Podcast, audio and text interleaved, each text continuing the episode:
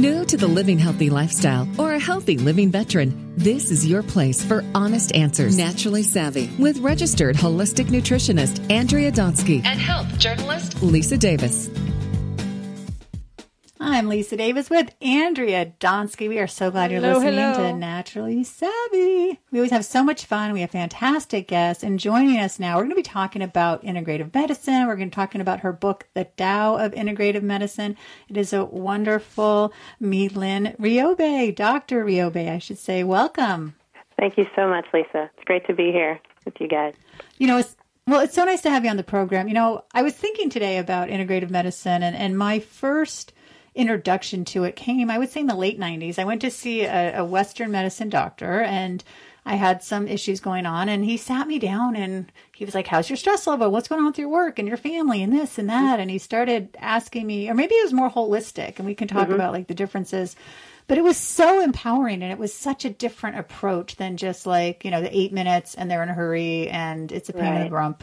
You feel like you're not being heard. So when did you first get into integrative medicine? And is that how you view it as well in that story i told or part of it Uh, yes, to, definitely. I mean, that's definitely part of the story. You know, I first was introduced to not integrative medicine, but holistic healing by my grandmother as a child. And I grew up in a very, you know, medical family, so I thought it was a bunch of hocus pocus. She would send me out into the yard to go pick this leaf and boil it and do this and that. And I was like, you know, I was just doing it to humor her because, well, she's grandma. And when I got better, I figured it was because of her TLC and not because of the herbs, you know. and then as I got older, I went to the conventional, you know, medical route um, because, you know, dogmatically in the United States, we're just socialized to believe that this that's the method that that works. And I studied diligently. I did what I needed to do. And when I got out, I realized, you know, I'd been barking up the wrong tree. I couldn't help anyone. Um, now, if they had a, if they were at death's door, I could help them. You know, if they had appendicitis, they're having an uh, acute heart attack. You know, I I knew what to do, and I knew how to get them the help that they needed, and their life would be saved. But the vast majority of my patients, thankfully, were not in, you know, that dire uh, a position. They had a bunch of nuisance chronic symptoms. They were tired. They were gaining weight. Uh, they were depressed. Um, you know, or or maybe they were cancer survivors and things like that, and we had absolutely nothing for them. Um, and so I became very rapidly frustrated with everything that I had learned. I mean, all these years of training that I did was only good to help maybe one to two percent of my patients, and the other ninety-eight percent I had nothing for them. Um, and so, you know, I started thinking about grandma, and I was like, well, let me go dabble in this stuff a little and see because, you know, I, have a little bit of a Taoist or Buddhist bent to me from even when I was a child. So it was always in the back of my mind somewhere. So I said, something has to jive with what I believe in philosophically. And I didn't know enough about Chinese medicine to realize that that would be the path. But I investigated it, and um, when I first started to study it, it was so counter to what I knew that I didn't believe it was real. You know, this is probably a bunch of baloney, but let me sit here and listen anyway.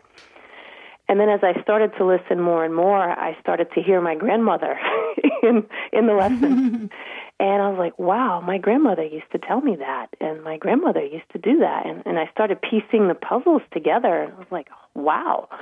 You know, grandma was right. And so I I you know dove a lot deeper and deeper into Chinese medicine and I started to realize that if you just shift your perspective around just a little bit, um, a huge uh, doorway enters for you, and that opened up the path for me to help the other 98%.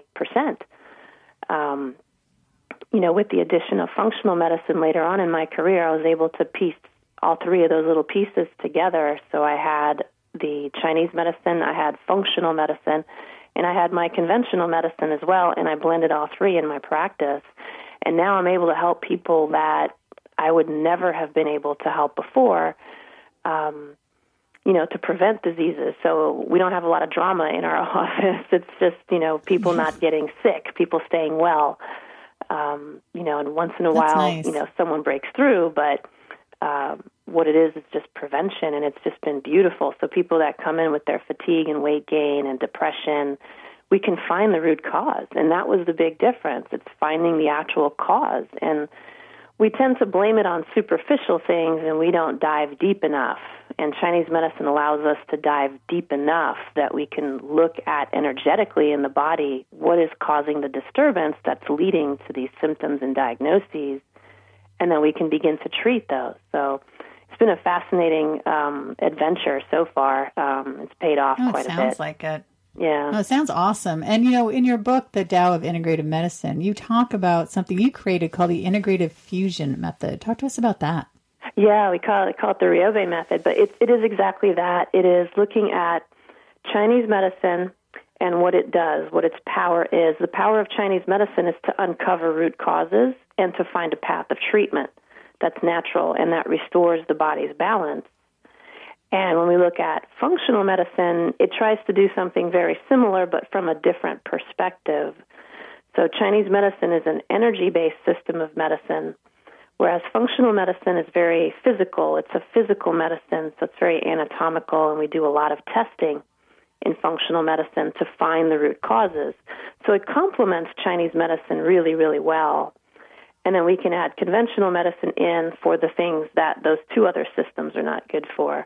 So I learned by talking to patients and helping them navigate through their conditions and their symptoms uh, that I could actually use Chinese medicine to predict a path for them that I could then prevent them from walking into by using the other two systems of medicine with it. So if we know that a patient has um, is depleted, we know that we can go and do testing that will tell us what they're depleted, you know, from. What what are their what are their depletions? So in Chinese medicine, you can know if someone is excessive or depleted.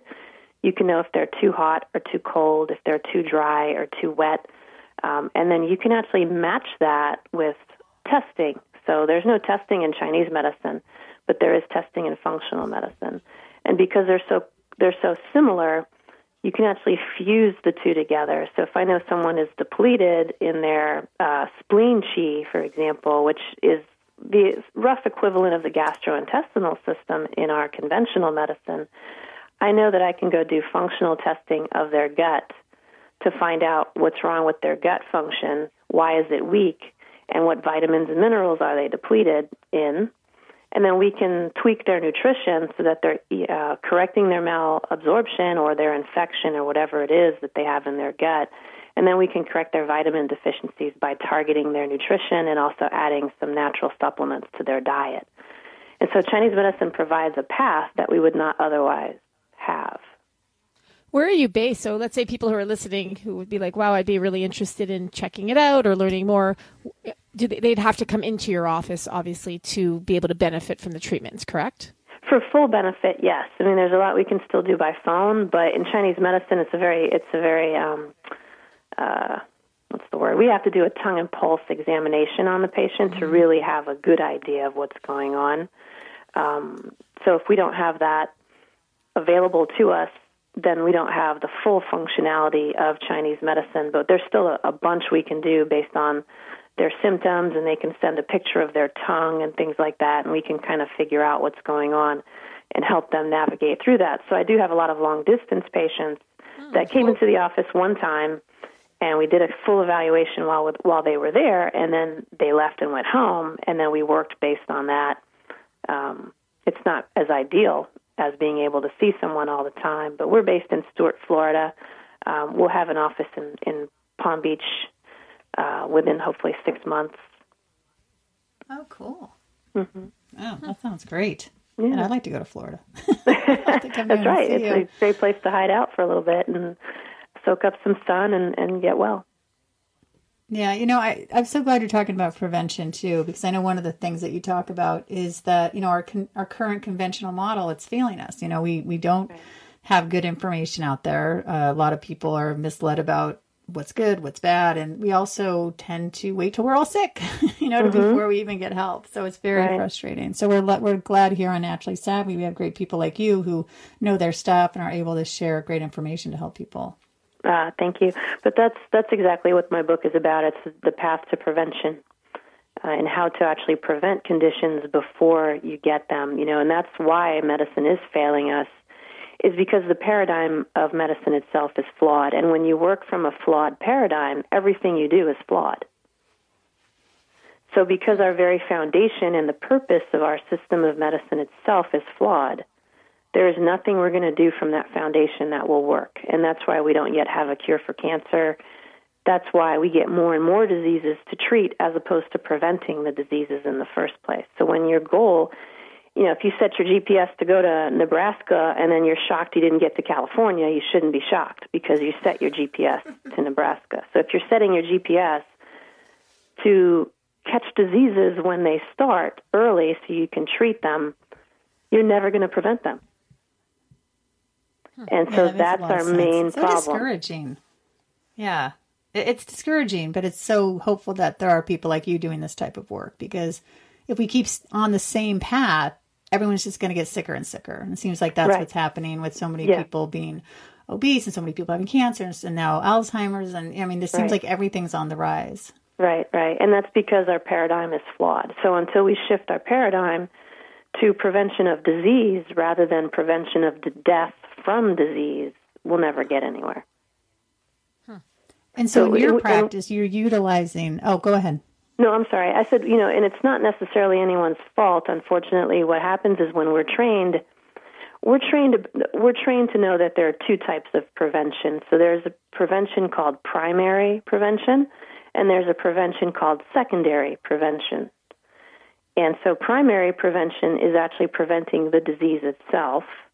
Secondary prevention is, well, we got the disease, but we caught it early, and now we're going to just treat that you know, and hopefully this patient will not die. And so what happened is we started going down the path of secondary prevention and we forgot all about primary prevention. And then we began to call secondary prevention prevention as though there were no primary prevention.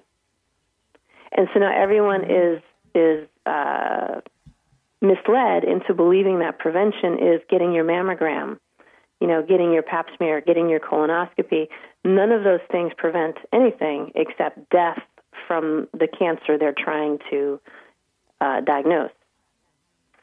So, if you really want to prevent cancer, you have to go, or, or any condition for that matter, you have to drill down a lot deeper than where we're going and look at the metabolism of the cells as opposed to the final end product that is the cancer or the disease. Hmm. And that's what Chinese medicine allows for, and that's what functional medicine allows for. We can actually see, based on a patient's symptoms, you know, and, and by looking at them, you can see if someone's pale or if their ears are red. You can see if they're excessive in their character or if they're depleted in their character. And then that also matches their symptoms. They'll tell you, I'm, I'm tired after I exercise and that tells you that they're depleted. And when you check their pulse, sure enough, their pulse is weak. They're pale. Their tongue is pale. So that's a depleted person. And Chinese medicine can tell you where the depletion is. Um, there is no diagnostic tool that's going to tell us that in our conventional medicine. All of our diagnostic tools catch things after they've already become diseases. So in Chinese medicine, you get to know this patient is depleted in this particular system.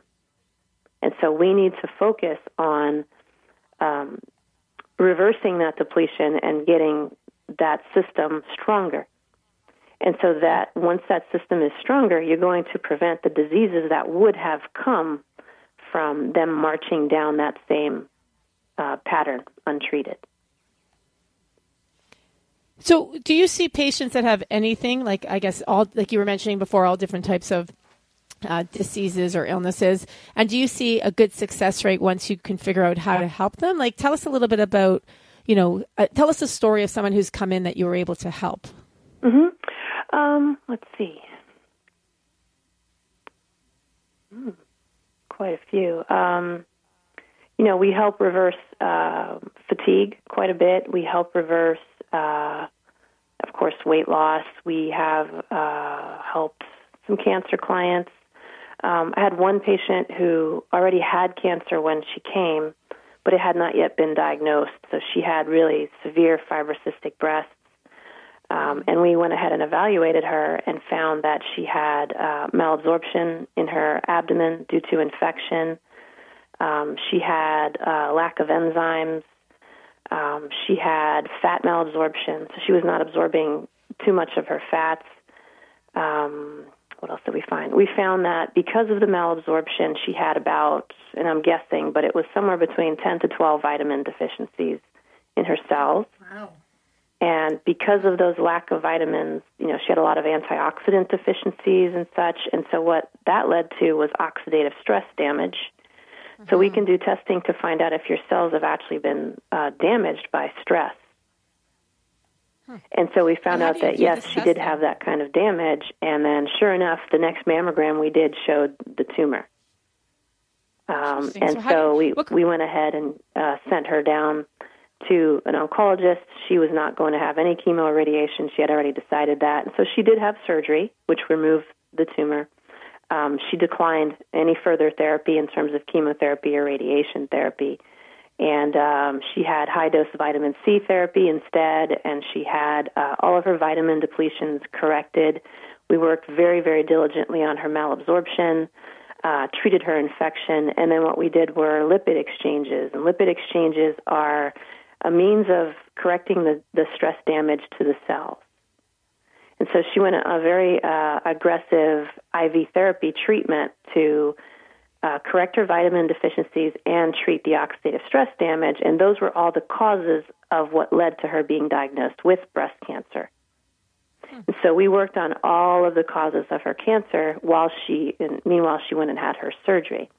Um, she's been cancer free now for about two years. She feels great. Um, she's no longer exhausted. When she came to the practice, she was exhausted. She had diarrhea all the time that no one could diagnose. Um, and she just wasn't feeling well. She couldn't sleep. You know, she had insomnia. Um, she just wasn't feeling well. She had anxiety, um, and those were all the causes of all of those symptoms, and the cause of her cancer. And so now, you know, fast forward about two years, um, she still has a little bit of the malabsorption because the gut just takes a really long time to heal. Her mm-hmm. oxidative stress damage is completely corrected. Um, we're still working on her vitamin deficiencies because her malabsorption isn't completely corrected. We still have to keep track of her vitamin and mineral deficiencies and make sure that she's taking the right supplements and the right foods, etc., to um, continue to correct those over time. She travels quite a bit, so she can't really be at the office all the time getting IVs. Um, so, but she's very diligent diligent about her nutrition and things like that. So she's doing really great. She has no more fatigue, no more diarrhea. She sleeps well. She has no anxiety, and she's cancer free. And what we're doing to make sure that her cancer does not return is making sure that all of the causes remain treated. And so now we're on a maintenance phase of making sure that her malabsorption continues to get better and never recurs, that she doesn't get another infection in her gut moving forward. So we're boosting her immune system correcting her vitamin deficiencies. And then we're going to check for oxidative stress damage every year or two to make sure none of that is creeping back into the picture um, and keeping her nutrition up. Um, and we're also doing a pretty groundbreaking cancer test called Oncoblot, which diagnoses can- about 27 different cancers up to a decade before a mammogram could ever detect it. So we did one on her last fall, and it was completely normal. So we know that you know her cancer is really, really gone. You know, I heard about the Oncoblot through uh, the Truth About Cancer series. Uh, Ty uh-huh. Bollinger, I don't know if you're familiar with them, and they were talking yeah. about it as a test, which is very interesting. So, what are the different types of cancers that it tests for? Oh gosh, um, the the most common ones. I don't know all 27, so forgive me. I'd have to go on their website and okay. look. But um, breast cancer, colon cancer, um, I believe pancreatic cancer. I think mel- um, mesothelioma is on their list um, prostate cancer. Um, I mean, there's, there's a, a bunch ton, of them. 27, and, and they happen to be the most common cancer. So that's what's so powerful about it. Um, and it diagnoses it anywhere between four years to up to a decade before any wow. of our current um, screening tools will ever find it. And how does that work if people are interested in getting it done? Do they can they do that? You know, the, how much? What is the cost for that? And they have to come in and see you just to give people a little bit more information if they're interested. Yeah, I mean, they, they don't have to come in to see us. You know, they they do have to have a consultation because we need to know their history. We need to have some clinical information sure. so that we can piece the answers of the testing together. Um, and then we ship them a kit. You know, it has to be done through a physician because of the the necessity to properly interpret it and then to treat. You know, should the, should the testing become positive for any form of cancer, you would have to then go through the traditional, conventional diagnostic means to make sure it's not diagnosable by a conventional means. Because if it's diagnosable by a conventional means, chances are it's too advanced for the herbal treatment to work. Hmm. Um, what's powerful about Oncoblot is it diagnoses the cancer so early. You can actually use herbs to treat the cancer instead of having to wow. undergo any other type of treatment because the cancer could not be found in any other way. So, if it detects breast cancer, for example, chances are your mammogram will still be normal. You know, chances are if you get thermograms, they'll still look pretty normal. Um, if you get an MRI, it would look normal. So there's no other means of diagnosing the cancer but through the oncoblot. And that means it's so small that those other tools can't find it yet. And that's what's so powerful about oncoblot. And what's astounding about oncoblot is that it's actually you can actually treat the cancer with chili pepper and green tea and they've done some studies. They're small studies that a 96% success rate with minimal to none. The only side effect was sleep deprivation because he had to take wow. the herbs every four hours around the clock. Wow. Yeah, it's it's extremely powerful, um, and so you have to make sure that you counsel a patient um, before they have the testing done. You have to counsel them in the event that it is positive, because then they have to mm. mobilize quickly um, to mm. go through and make sure it's not diagnosable by conventional means. If it's diagnosable by conventional means, those herbs will not work. So we have to find another path. Um, that doesn't mean you have to go to the conventional path. We could, we just have to crank up our natural path to be more more powerful and more intensive. Um, but it's a very powerful tool. But yes, you can get it. Uh, and the, the kit gets shipped to you. You go and have your blood drawn at the lab, and then they send it off to the lab, and you get results that are sent to us.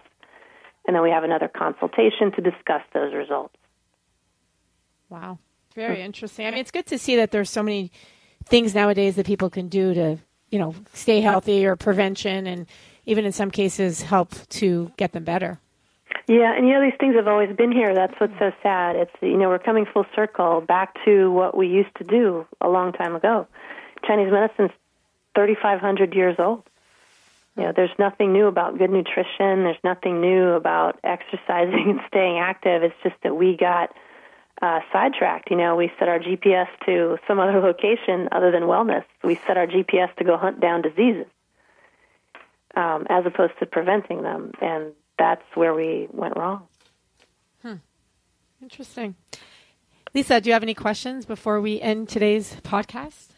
No, I just think you're fantastic. Give us oh, the ways to you. find you on you. social media.